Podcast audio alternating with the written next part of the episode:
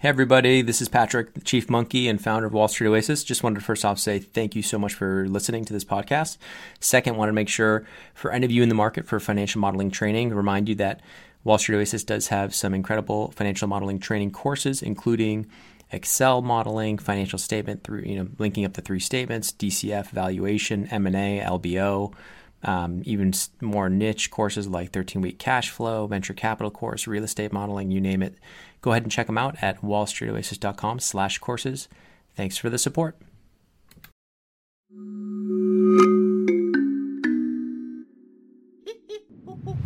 Hello and welcome. I'm Patrick Curtis, your host and chief monkey, and this is the Wall Street Oasis podcast. Join me as I talk to some of the community's most successful and inspirational members to gain valuable insight into different career paths and life in general. Let's get to it. In this episode, we learn about Calvin's path from investment banking at Perella Weinberg Partners to corporate development at some of the top technology firms in the world, including Dropbox and Twitter.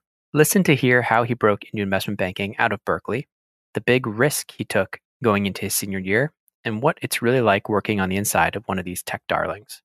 We talk about pay, lifestyle, and some great advice for those of you looking to follow in his footsteps. Enjoy.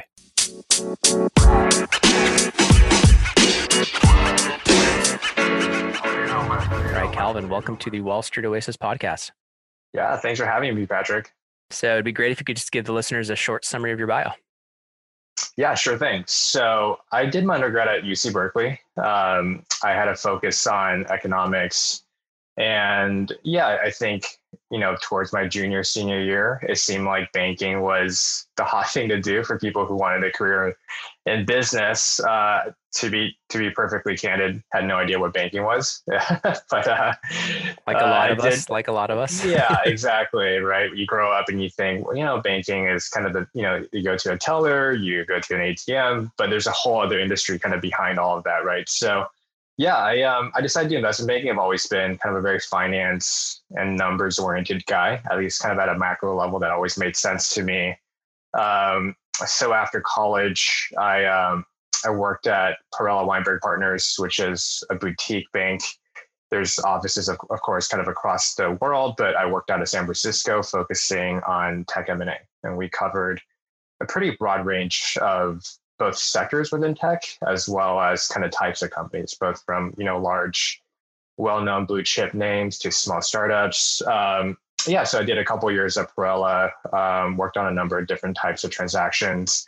It was a great learning experience, but I've I never really considered myself a long-term banker. Um, I thought the industry was a great way to ramp up on you know certain kind of skills and foundations, but I've always wanted to get to that next layer deeper. Right? It's it's great to advise companies on how they should, should think about capital raises and M&A, but it's different where you're kind of sitting in the driver's seat and really kind of thinking about that at a more strategic level and being able to make an impact at that level, right? So I knew I wanted to jump to tech and corporate. Um, and luckily for me, obviously within you know San Francisco and Bay Area, there's a lot of great tech companies that are you know growing quickly, trying to become more acquisitive. I um, I jumped after a couple of years to Twitter. I was on their finance and M&A team for a couple of years, worked on a number of different types of things, um, including, you know, we we made an investment in a music company called SoundCloud, and we worked on a number of different.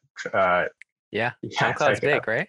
Yeah, yeah. yeah. Um, it's a cool community. Um, obviously, not at the scale of Spotify, but really a lot of unique content um, on that platform. So very much, uh, you know, fit the, the cultural vibe at, over there at Twitter. Um, I was at Twitter for two years and then jumped over to Dropbox, where I was, you know, an early member of their corporate development team.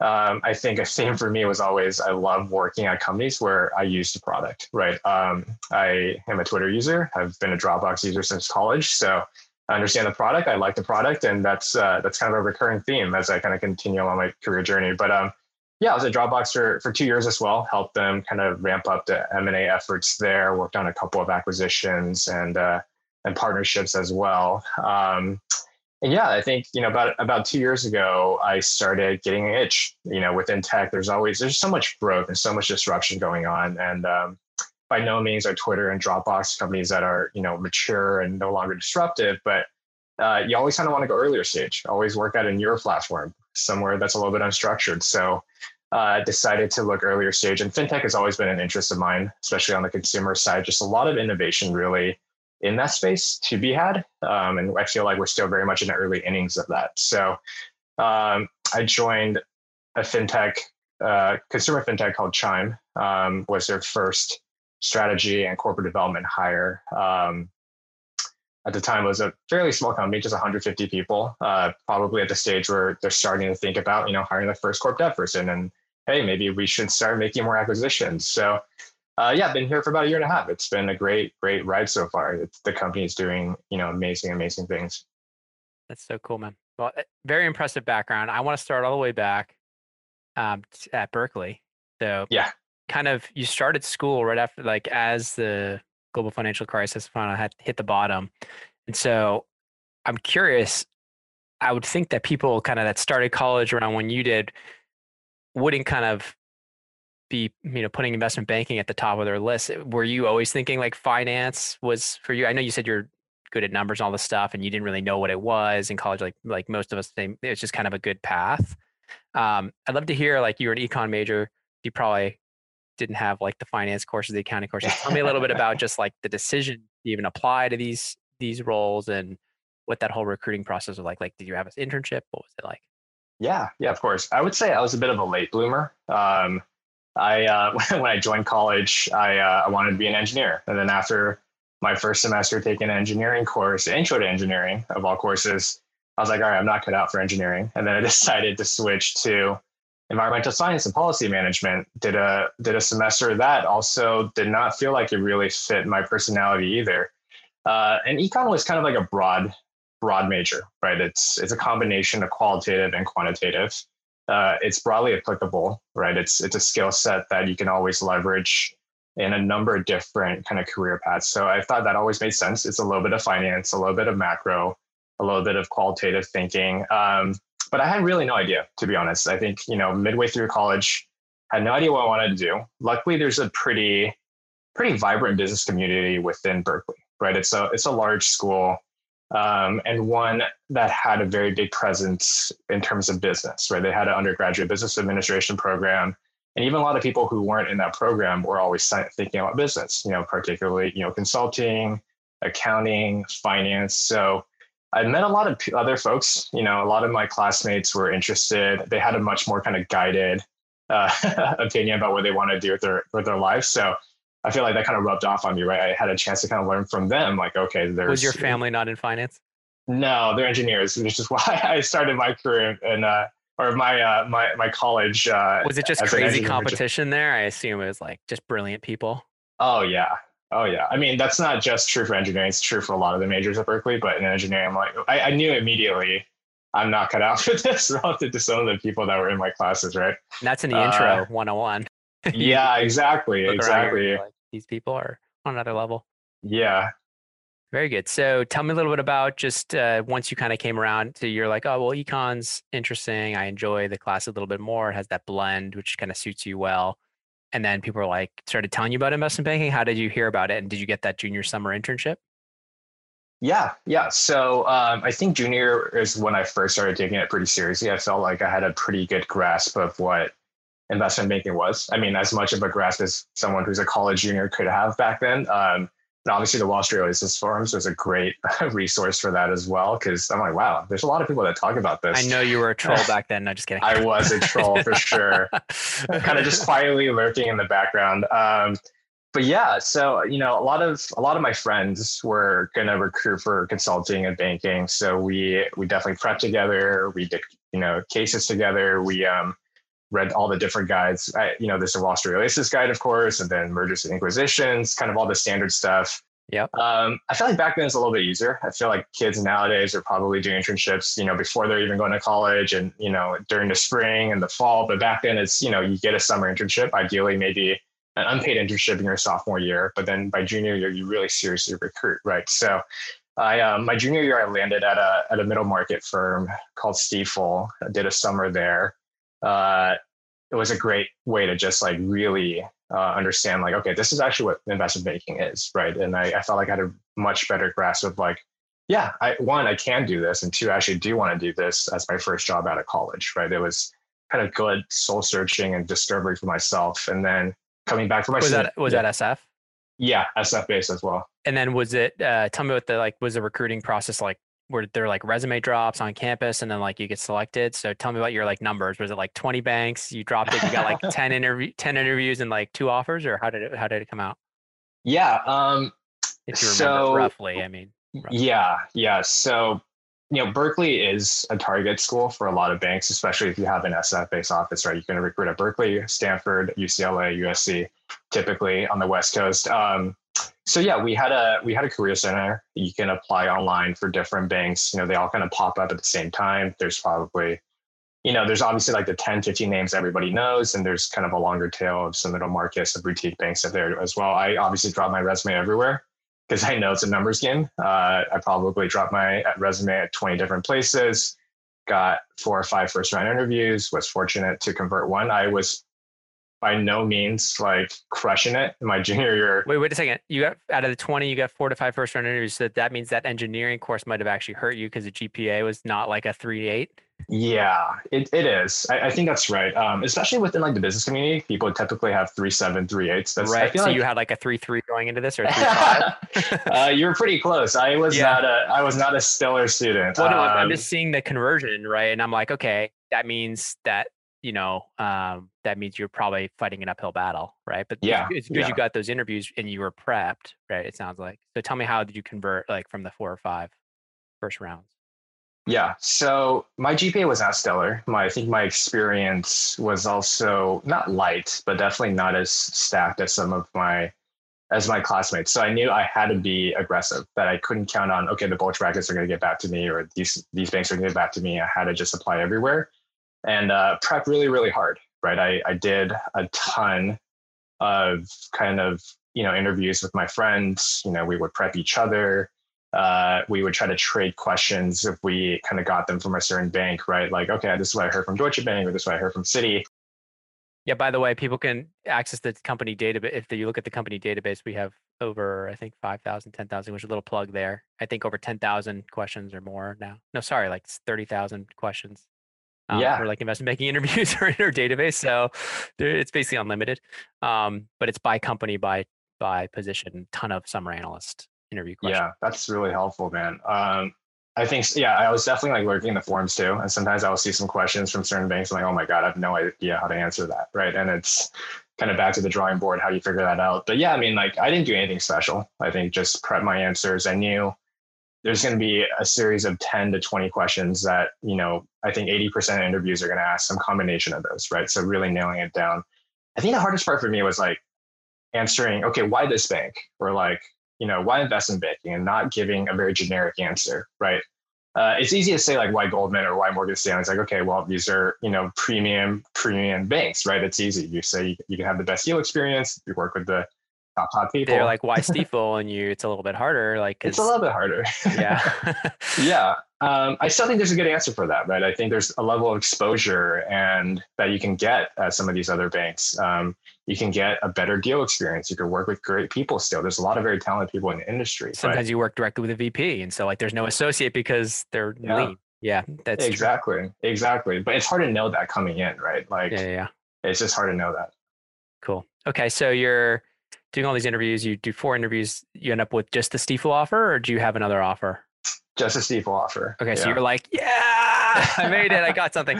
So you have that summer internship, um, and yeah, was that like? Was it heavy hours, like your typical summer summer analyst position, and then um, were you able to convert it, or did you have to go into senior year kind of with nothing?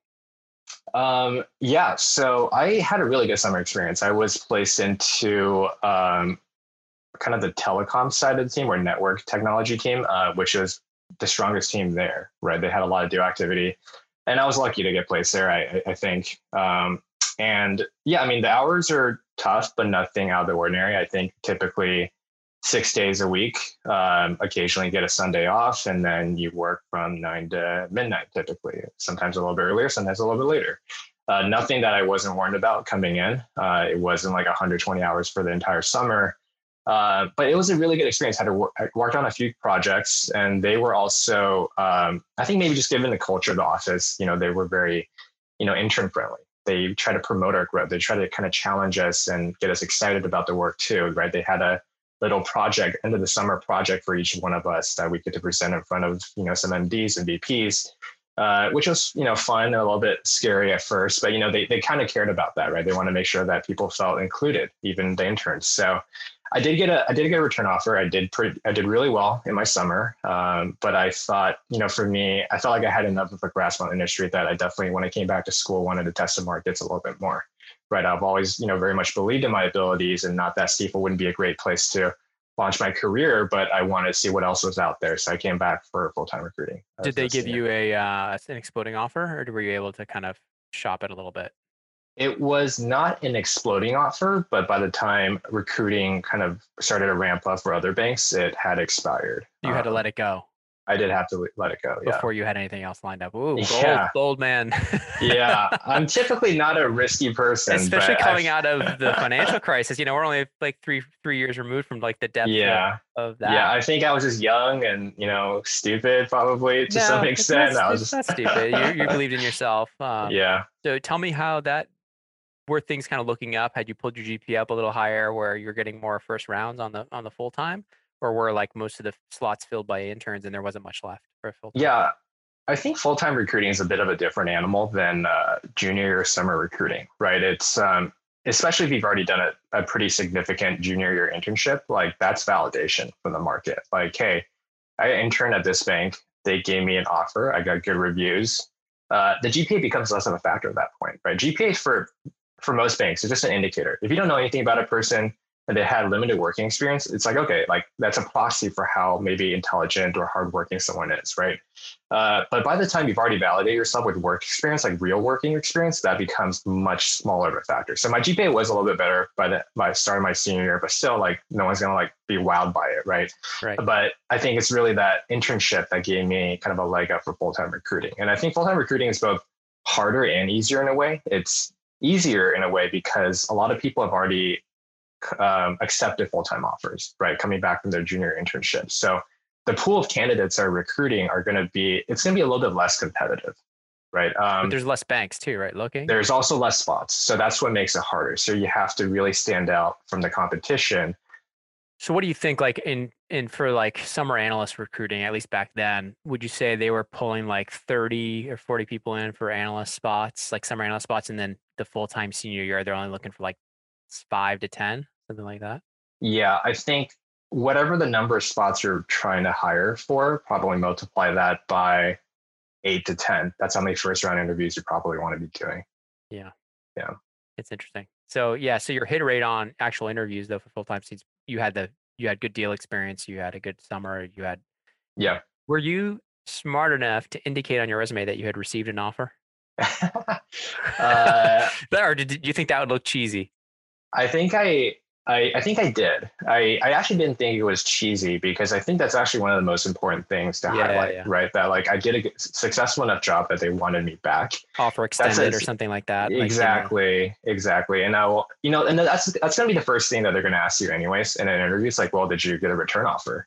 Uh, and you have to be candid about that, right? That's there's no point in hiding that. So there's no, there's no harm in uh, in highlighting that fact for sure. Cool. Okay, so you managed to recruit and tell me about that whole process. So again, you dropped at 20 places or to maybe just 10 this time because there wasn't as many. And what did it what did it look like? Yeah, so I I felt like I was in a decent enough spot. I didn't feel like I had to just get a job anywhere because now that I've had some experience under me, I kind of know what I'm talking about. I can talk about specific project and deal experience. Um, I have a better, more visibility into like what I'm actually trying to get out of my full time job, right? So I think I probably dropped at ten places, and this time more focused on you know the bulge brackets and a few different boutiques that I held in high regard. And yeah, the hit rate this time was much better. Like I, I think I got at least a first round everywhere. Wow. I converted at least 50% of my first rounds into final rounds. Nice. And then how many offers you end up one or two? Well, I just got one because I interviewed at Perella fairly early in that process. Uh, I got an offer on Friday, had a few more super days the following Monday, and they asked me to take the offer over the weekend. And, you know, that's totally valid. Again, you don't want to lose out on candidates, right? So um, for me, I, I, really like the team. I thought it was a good firm. Uh, I like the lean kind of nature and structure of it. So, it's a great firm. Yeah, well yeah, yeah. So I thought, you know, be foolish not to say yes. Like, what am I optimizing for here? Right. That's just a lot of risk for very little upside. So yeah, I like the team a lot. So I, I decided to go with them. Nice. Um, and at this stage, so you're you're basically signing on the dotted line. They're paying you what, like a ten thousand dollars signing bonus or fifteen or something like that, and then what, seventy five base, eighty base at that point? I can't even remember. Yeah, yeah, it got a lot higher as I became a second year. I think the whole industry they started bumping like, to like ninety or something or eighty. Yeah, yeah, yeah, something like ninety five for first years. But I was like, what? Seventy five for first years when I first started was good. I, I thought I was like a little bit above market. Uh, but yeah, that's that's the high level of it. Nice. And so you're there for a good two years doing M and A. Um, you know, some some strategic transactions, stuff like that. And tell me a little bit about just uh, you know, how it evolved. Like, did you feel like that internship experience had prepped you well, or was there like a heavy ramp up period because you were an econ major, you didn't have the finance and accounting background? Like, was it really tough the first five or six months? For me, it was. Um, so I'm just curious for you what it was like. Yeah, um, I actually did take some finance and accounting courses oh, at, at Berkeley. Yeah, I did. You're more well prepared. yeah, but sometimes I feel like most of my foundation was built off, built off of the Wall Street Oasis guides. Like, what, like how do you even get to what is EBITDA? How do you get unlevered free cash flow? All that stuff. I feel like I learned from the guys and from my friends. But um, yeah, I, I would say the the internship prepped me well. I think not just the technicals, but also like the expectation, right? That you have to be highly detail oriented, that you have to get things done, right? You have to understand what your role within the team is, right? So I think that all prepped me well. Um, obviously, you know, the first year of banking, especially, is a very kind of aggressive ramp up period. Like, there's no amount of internships that could prepare you for a full year of, of doing that, right? And not just as an intern, but as actually like a very, very critical full time member of the team. So that was obviously tough, but it's nothing unusual within the industry. Like, um, it's more so a burden of like being able to manage different expectations, timelines, um, you know, just getting everything done rather than how, how big is the concept how, how big is the office out here? Hmm. It was, I think, eight people when I joined. I think today it's like 30. It's, oh, yeah, uh, it's it changed a lot. Small. Yeah. Wow. It was pretty small back then. Okay. Yeah. Yeah. Interesting. Is there, I think there, is it their Boston office, the main office? They have a Boston New York. Office? New York is. Okay. Um, cool. Okay. So you're, you're kind of going through your two years, crazy heavy ramp up. It's long hours. It's tough as expected, but you're learning probably a ton. Mm-hmm. That second year, or when do you start kind of thinking, what you know, I'm going to go private equity, or you know, at this stage, I remember 2013 is like it was already accelerating. So you were probably already there were probably fellow analysts kind of talking about that, and what were your what was your thought process in terms of where you wanted to go next? Yeah, it, it definitely changed. When I first started banking, it was very much I had to do private equity, right? I actually didn't even know why myself. It's just that it seemed like the natural next step, right? It's you're a banker, follow and then path, you go to, follow Calvin, exactly, follow the exactly. I feel like I didn't truly start thinking for myself until a few years ago, but you know, it just felt like the natural progression. And uh, I, I, definitely this, interviewed. This podcast yeah. is actually really the whole point of the episode podcast is to kind of highlight different paths. And so yeah. I think, you know, it's important to highlight your path too, because so many people are just like, I need to go IB to PE, which is, it's great. It's an amazing career. It's what I did. Um, but there's like so many other ways to do well and, and, and be happy and stuff like that. So yeah, sorry, continue. Just want to. Yeah. Yeah. No, I think that's absolutely right. I mean, there's, there's so many things you can do with that foundation, right? Like I think 10, 20 years ago, maybe P felt like not the only choice, but the best choice, right? But now depending, there's just so many like, especially within tech now, it's a very vibrant kind of, you know, industry. There's just a lot of cool jobs you can do beyond just being a PE PE guy, right? Um, but yeah, I mean, like I, at least I very much started with that mentality. Like I want to do PE. I talked to all the different headhunters. I, you know, interviewed a bunch of different PE shops, and I was never really excited about it, right? I, I went through the processes. There are these like small offices with like ten or twenty people. Everyone's in their own office. It's quiet. Like you could hear a pin drop, and I. I, I, I was excited because I'm like, okay, this is a good opportunity, but I never felt personally excited by it, right? So I think kind of towards the end of my first year, especially beginning of my second year of banking, I started thinking like, what about corporate? Like, I, I think there's a lot of cool corporate jobs out there, a lot of cool tech companies. I had friends who had transitioned from banking to tech um, in like finance or corp dev type roles. I would visit them sometimes during like their company's happy hour. Yeah, it's a thing. Like this happy hours are pretty common within tech uh, prior to COVID.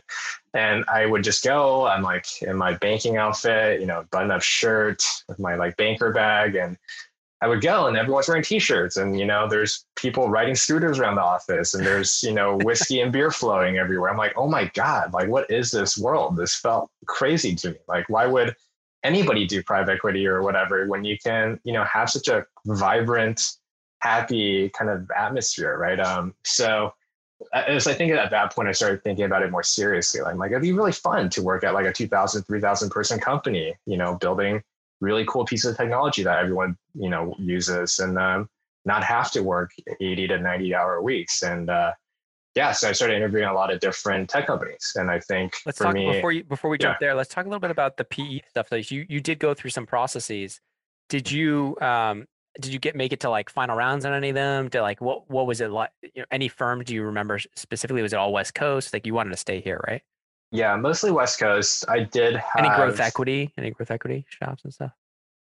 Yeah, I um mostly just PE, a couple of growth like ICONIQ, um, and then but mostly like middle market PE shops. Um, I felt like maybe I didn't quite have the pedigree to go, you know, to the mega PE shops, right? Like I, um, I don't know. I, I, cause I, again, I'm like, I, I wasn't, I didn't have that much conviction that I wanted to do PE. So I thought, okay, maybe I'll test the waters a little bit with the middle market shops.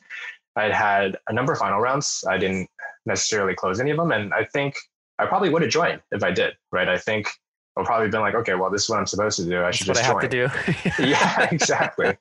Um, I think looking back now, I would have gone probably harder into growth equity. I think that is a type of investment structure and product that probably fits my skill set and my personality the best. Um, so if I had to do it again, I'd probably look at the top growth shops a little bit more actively. I think P itself probably wasn't nearly as interesting to me. Probably look take a deeper look at the ICONIQs of the world. Um, what about VC? I um I think it depends, right? VC there's a broad spectrum depending on stage and focus. I don't see myself as a very early stage person. I think again, it's about your own aptitude and about what type of work you like working on. I, I like doing financial work. I like doing true due diligence. Right? It's not about I met these founders and I feel like they could be a great this could be the next Zuckerberg or the next Elon Musk, but it's I like actually working with numbers and understanding what the story that the numbers are trying to tell, right? And I think at growth, especially, there's a level of just like opportunity ahead for these companies that's exciting, but at the same time, it's still grounded in technical analysis, which I think would fit the type of work I enjoy doing the most. Um, I think kind of the financial engineering aspect of private equity probably was never that appealing to me. Um, you know, acquiring assets that you know? Get off cash flow, levering up with debt. Right, exactly. Like large auto dealerships, you know, and uh, yeah. uh, turning three xing that over five years. That's not really appealing to me. I'd rather bet on the next, you know, Snapchat or Twitter or Facebook. Right. I think that to me was much more appealing. Okay, so you're kind of coming up through your second year. You get some, you get pretty far in some PE middle market PE shops doesn't convert. Do you feel like the headhunters were giving you looks though they're still giving you chances because you're making it to final rounds, or were did you feel like that lack of conviction was hurting you? Yeah, I was still getting looks. Um, I was still converting pretty well on first rounds. I That's what think. I'm saying. If you're doing that, they yeah. keep feeding you because they know you're a place yeah, like I wouldn't embarrass them, right? They yeah, put me in exactly. front of a client. That's a big deal. it's like, why'd you send me this guy? like, no, I wasn't. Uh, I, I hopefully was not in that tier. Yeah, that's fair. Okay, so you, but this is now kind of coming into year two at at uh, Perella, and you're you're at the stage where you've done a, a bunch of processes, and you're thinking, okay, what else is there? You're having a good time at all these happy hours, and so how did you go? How did you go about thinking of like, okay, Twitter's a right fit for me, or like, how do you even know? Because like there's so especially in the Bay Area, there's so many of these. Like, why not Facebook? Why not Google? Why not Dropbox initially? Like, you know, you know what I mean? Yeah. Yeah. about how you thought about that because it's I think that's a tough decision, right? Not knowing what the internal you, you see all the happy hours and stuff, but like you guys still have to work some, right? so it's like, you know, what is it really like? You know, what's the culture really like? So can you tell me a little bit about that and how you went about it? Yeah, I would say it is hard um, because I, am not going to say like buy side is homogenous. It's not by any means. Your experience at firm to firm will differ, but at a high level, they all operate in a very similar manner, right? But a tech company is very different. They're just very, very different stages, very, very different types of industries within technology. And even at similar companies within tech, you have two tech companies that look outwardly the same, but their corp dev teams might have a very different mandate, a very different, you know, approach to how they think about M&A and strategy and, and finance, right? So um, honestly, a lot of it you don't really know until you're in the interview process and you are able to test the other side about how they operate as a team and how they think about the strategy for the company. Um, the other good thing, I, the other resources, you know, I was lucky. You know, I went to Berkeley. A ton of my classmates and friends were in the Bay Area. A lot of them went into tech, right? So I had a chance to speak with a lot of them. Like, hey, what was your experience at, at Dropbox? What's your experience like, like engineers, at Twitter? Engineers, um, you know, finance, business oh, operations, okay. product, kind of a very broad spectrum. Um, but yeah, like get their thoughts. Like, what is it like working at this company? Like, what do you like about it? What do you, you like about it? What would you not expect? Um, but at the end of the day, I think you just have to kind of go through the process yourself a lot of times. You know, you get to speak with the recruiters, get a sense for what the team is looking for and then think to yourself like what is your criteria? Like why do you want to jump to tech? Like what types of tech companies are interesting to you? Uh, what type of work you know do i want to be doing at that company right? Am i trying to just grind out deals? If you're trying to grind out deals and yeah you should join like a salesforce or oracle or cisco that do 20 deals a year.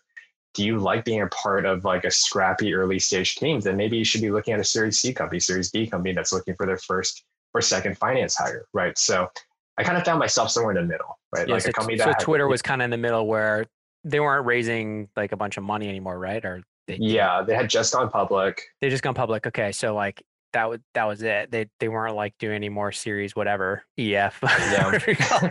um, at that stage. Um, was it profitable at that point, or no, or close? Approaching, yeah, yeah approaching. approaching it.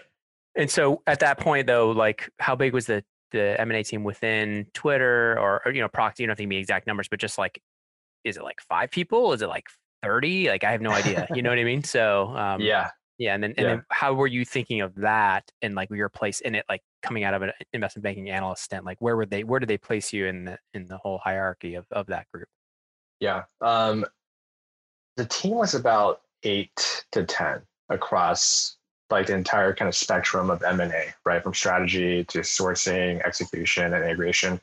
Um, I, you know, as a second year banking analyst, I came in, you know, kind of at the very junior level, right? Most of the people that they're recruiting, like corp dev teams will never recruit someone out of college. I'm not saying it will never happen, but it's rare. They're looking for people who are coming from banking or coming from other corp dev teams, like people who understand how these things work, who have that M&A skill set, right? So I came in, you know, at the very most junior level my responsibilities primarily were for financial modeling and due diligence, right? Stuff that I was obviously very good at and worked with more senior team members who are more in charge of the negotiation process, the sourcing process, defining the strategy.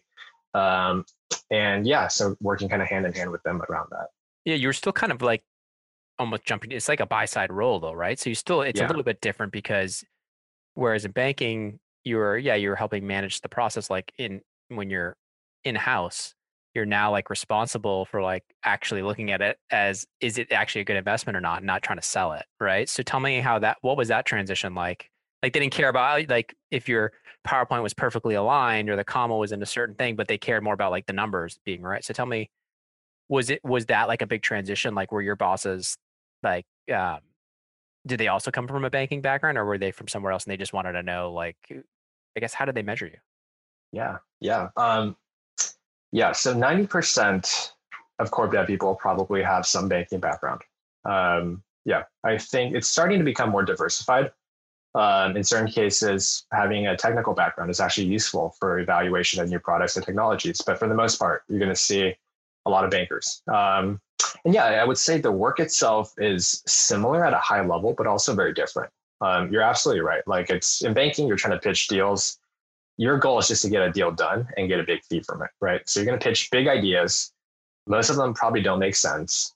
You just want to get it done, right? Because you're you're not measuring success based off of what the accretion really will be for the company, where the strategic value. You're going to measure it based off of what can I put on a tombstone and how much fees am I going to get from it? I, I know that's not how all bankers think, but at a high level, it is the strategy of the, of the you're business. In sales. Right? You're in sales. Yeah, yeah, exactly. Yeah. Um, but the difference is, and this might be even yeah within corp dev and company i think it's even more different than even the buy side right? Because in the buy side you have to make smart sound investment decisions. But your ultimate goal is just pure financial value accretion.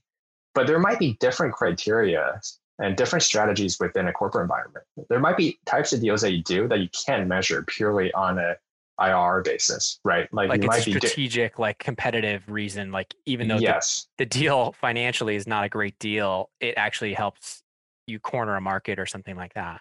Exactly, exactly. That or even like more tactical, like hey, we need like how Facebook goes like uh, they should antitrust the issues when they acquire Instagram, WhatsApp, whatever. Yeah.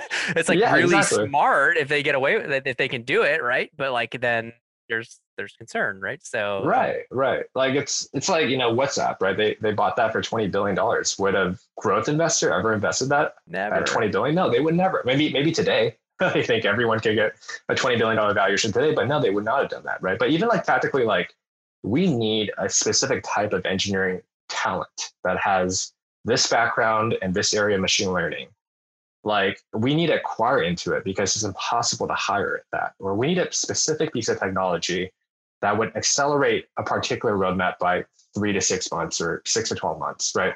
Stuff that's like very difficult to measure from a financial model but you know has strategic value. So that's like the difference in thinking right? There's a lot of different types of deals you can do in a corporate environment that have a lot of different types of impact.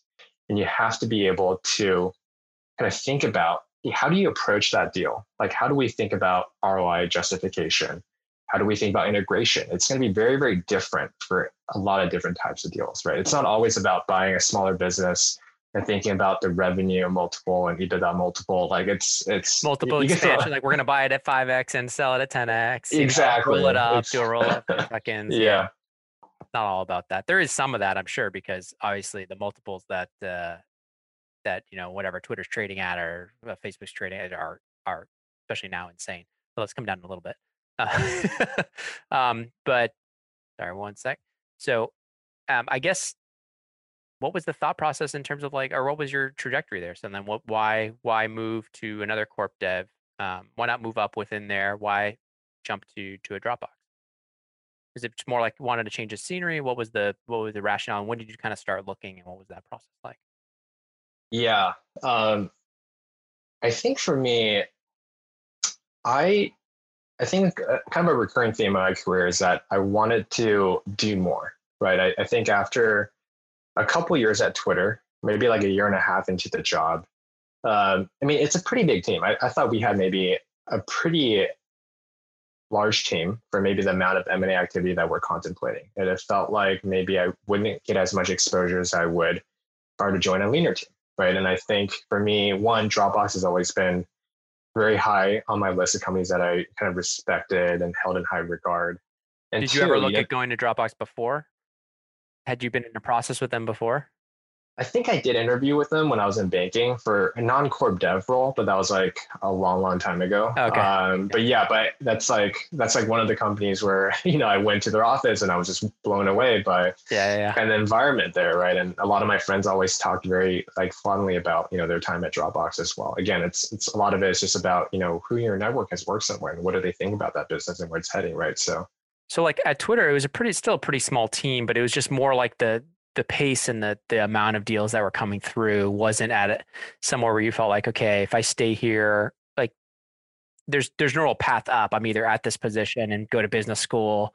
Do i really want to go to business school? I assume you thought of like mba like maybe that's tell me about that whole thought process like oh man i don't want to go to spend $300000 on an mba yeah, um, it's funny because I was actually debating between going to Dropbox and going to business school. I had uh, been accepted at a business school. I was considering going to Kellogg at Northwestern. Um, but then I was thinking like, oh my God, like what am I going to business school for? Like I kind of know what I want to do. Like what I mean, I'm surely it would have been a great experience, but does the opportunity cost really make sense here? Right. So I started panicking actually about like going having to go to business school around April. I'm like, oh my God, I guess I have to go in two months. And then um, I got reached out to actually by a headhunter which is actually very rare. Most most tech companies do not use headhunters to source roles, even for things like corp dev. Um, so they reached out to me. It's a headhunting firm that I had worked with before.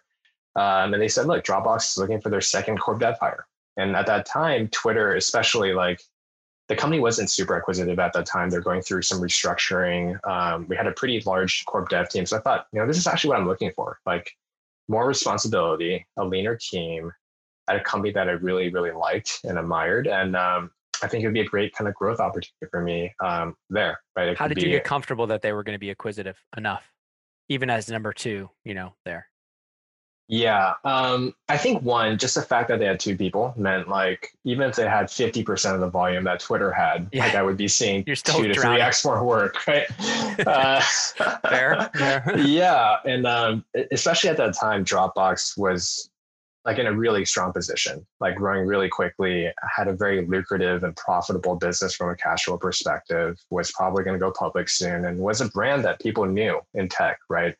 Um, so has is there ever a, a, business, a tech business like that is profitable before they go public? I mean, I know Facebook was because they waited so long and stuff like that, but the majority of them are losing money, right? But when they go public and they're like, yeah, their revenue is like this, but their their earnings are like this.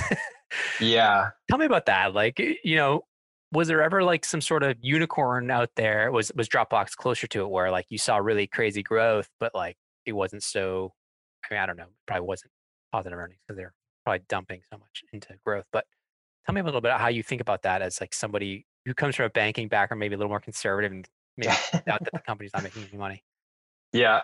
I, I've been in like the SF bubble for so long. I always like kind of wonder like how do people outside of technology perceive what we're doing here, right? It's like oh these this company's like worth forty billion dollars. They're not nearly close to profitable. They're losing 200 million a year. Yeah. Exactly. Right. It could even be billions. Right. Like I, I've always wondered about that. And I think you just have to have a different mindset. It's really about, you have to look very far out, right? What is the potential of this company in, in five or 10 years? Right. And can they capture outsized market share?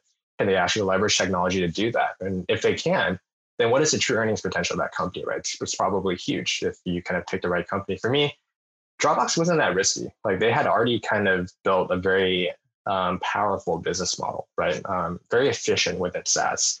Uh, did not lean on sales and marketing for growth as much as you know their peers. Um, the amazing and, referral network. I've heard, I've read about that. exactly, exactly. Uh, you get more space if you invite your friend. Like really smart. Yeah, yeah, brilliant. I mean, they had more users than pretty much every social network outside of Facebook, right? Which is crazy in in, in the SaaS world. It's very much like a consumer business within kind of a SaaS ecosystem, which which is uh, was appealing. So yeah, um, so I didn't think it was a risky move at all, and it was going to be a step up for me uh, in terms of responsibility. I thought you know it made a lot of sense. That makes a ton of sense. Yeah, I mean, yeah, it makes sense. Tell me a little bit about how you think about joining a tech company like this like pre-IPO? Was Twitter pre-IPO before you went? And was that like a big carrot where they're like, hey, we're gonna give you options and we're going public in a year? Like, how did they communicate that to you? And how should you how much value should you give that? Um, because I've had friends out here who was like working at some large large firms and they're like, yeah, we're gonna go public, and it's like three years later, right? And yeah. So tell me how how you should discount those options and think about that a little bit. Yeah. Um, so, I mean, I, I joined Twitter right after IPO and I joined Dropbox right before IPO. So, very much like it was kind of a sure thing. Like, nothing's a sure thing, but it was as close to a sure thing as you can have. So, I wasn't going to get crazy upside. WeWork showed nothing's a sure thing. Yeah. That's true. That's true. That's fair. Yeah. Uh, there's always going to be a WeWork out there. Uh, yeah. But um, for me, like it wasn't a gamble really. Like it was, I was not given a package I was going to have 10x upside, but it was also going to have very minimal downside, right? So I didn't have to overthink that too much. It was pretty much equivalent to an offer package if I were joining a public company. Uh, obviously, a little bit more upside, maybe a little bit more risk, but kind of within those bounds. But it's more difficult, like the can more we, early stage about, you go to. Can we yeah. talk about pay? Just kind of going through. So you're probably making like what 130 your first year out of school at Perella. Yeah. Um, I don't know, 150 maybe. I don't know. They pay pretty well, I think, but maybe a little bit more, 150, 160 max. Um, and then second year, I assume they didn't dock you. Did you tell them you were leaving before to Twitter before you got your bonus? Or it was like bonus uh, hit and you're like bye. Yeah i um i i did i did let them know. I told them like in april and uh, bonuses came in june but i had a good relationship with them. Like they're like okay well you know this is the earliest day you can leave and still get your kind of full bonus. Yeah. Uh, and i essentially quit that day and started the week after right at yeah. twitter. You didn't um, have a break unfortunately but okay so no. and then tell me about like pay going to M&A because oftentimes um, it can be a pretty big pay cut, right? Going from like the finance world to you know, in-house. Was it a big like? I assume the base was similar, like around hundred, um, but was bonus like gone and it was just all in options at this point, or was it like? How should how should we think about that? And you can give a range. It doesn't have to be like this is what I got paid. Yeah. Yeah, um, of course. So you're right. I think salary typically um, within corporate and banking, especially at the more junior levels, are going to be pretty comparable, right? Um, so if you're two years out of banking, you're probably looking at 100, maybe upwards of 120 base. Um, there, some companies have a cash bonus program. It's never going to be like anything near what a banking bonus would be. Maybe 10 to 15% of your salary would be an annual bonus and contingent on performance. And then the last component would be, you know, stock, right? And then the way they do it is uh, it's a four year grant. You get the full first year grant after your first year, and then every quarter after that, you vest another, you know, one sixteenth, right? So, um, yeah. So I mean, again, you know, and how, how much? Value, how much? Yeah, like how do you even value that? I, I, mean, I know they give you a strike price or something. Yeah, right, on those options. So, then, like, yeah, how do I? Yeah, so public companies and even companies are, that are approaching public will typically not grant stock options anymore. It would be RSUs. So it's like a stock option, but with a zero dollar strike price. Even so better. it's essentially just a share, right? yeah. um, so you can you can you can value that at face value. Like it's pretty it's pretty straightforward. It's like we're going to give you a thousand shares a year at today's value. That might be twenty or forty thousand dollars a year. Uh, obviously, there's opportunity during the four-year vesting schedule for stock price to appreciate. Obviously, there's also potential, you know, decreases and downside. Uh, so you have to make your own judgment call. Like you have to understand what is it worth today, and what do I think the company could go in the next few years, right? Could this be a company that could five x? Yeah. Yeah, and yeah. So obviously, yeah, there's more variability up and down there, but you can think of it as like you're still getting a pretty good base, um, and the, the stock grant two years after banking isn't going to be at at least on day one, it's not going to be as it's not going to be like a hundred thousand dollars face value right that day. It's going to be probably closer to two hundred, sorry, twenty to fifty thousand ish in terms of, but like with the potential to double or triple and then become that. Um, interesting. Okay. So yeah, you'd say that's pretty typical for that type of role, kind of a junior corp corp dev role coming out of yeah i would say so. A couple years out of banking um, you're not going to be I, I, so it's, it's a pay value, cut. It's, not, so it's, it's, a pay cut yeah. It's a pay cut but it's not a massive pay cut um, it's not it's everything. not. Yeah. I guess the comparison would be like compared to your second year banking analyst comp, comp yeah maybe like a slight pay cut but then compared to hey i'm going to make associate next year then that's going to be a bigger pay cut right? That's really the consideration you should be weighing against. Like what, what about hourly rate? what about hourly rate? Oh you're crushing it. You're crushing it. It's a pay raise? Oh yeah you're crushing it for sure. Uh, depending on what bank you went worked at um, you're making 20% more per hour but you're you're uh, yeah. 20% less. And uh, unlimited vacation days man. Like it's uh it's there's a lot of perks for sure. Yeah does anybody take that like uh, more than more than two weeks. Studies have shown that companies that offer unlimited, their employees take less. Yeah, right. they'll take less. Yeah. Well, maybe I should do that. Yeah. no. So like we're um, okay. So we're here. You're here at Dropbox. It's great. You've wanted to be here. It's fast growing. It's exciting. And this was pre IPO. Yeah, about a year before they went public, or about nine months. Tell me what it's like being in the corp dev team of a pre-IPO company. Was it exciting? Was it whatever? This is taking care of us. This somebody else is dealing with this. Did they have you deal with the bankers at all, or were there was it a direct list, or was it no bankers? Uh, I was not a part of the IPO process. Uh, that was another team that did that. Um, yeah, pre-IPO, actually, like Dropbox was pretty acquisitive pre-IPO. That's one of the things that gave me conviction. Like, I want to go here. Like, they had done a ton of deals for like the three or four years prior. Uh, a lot of them were small, like not like huge transformative deals, like but like they were million, 100 million, something like that. 10 to. I don't know the exact figures, but yeah, nothing big. It would be like the, the, the companies that they were acquiring were probably like five people to like 30 people. So Got it's it. not like a gigantic you know, company acquisitions. They're just like a high velocity, smaller deal type environment. And I think what they wanted to do with, you know, with my hire and the director of corp dev that they brought in before me was like, okay, let's start thinking larger, right? Like it's great to hire like small teams or like acquire small teams and acquire small companies, but what is really going to move the needle here, right? And that's going to be an evolution of like how every company is going to be. Like pre-IPO, you probably don't really need a corp dev person that much until you reach a certain stage. But then you might be focusing a lot of your time on talent-based acquisitions or small technology acquisitions. And then once you start raising bigger rounds and once your the value of your private stock is like approximately the value of your public stock, like people actually value that as a currency, you can start looking more strategically at larger deals, right? Like actually acquiring new businesses, new revenue streams. Very much before, it's much more tactical about you know filling up talent gaps or technology gaps, which will still be a part of the focus, but you're going to be able to do more and do bigger, like the more later stage you are.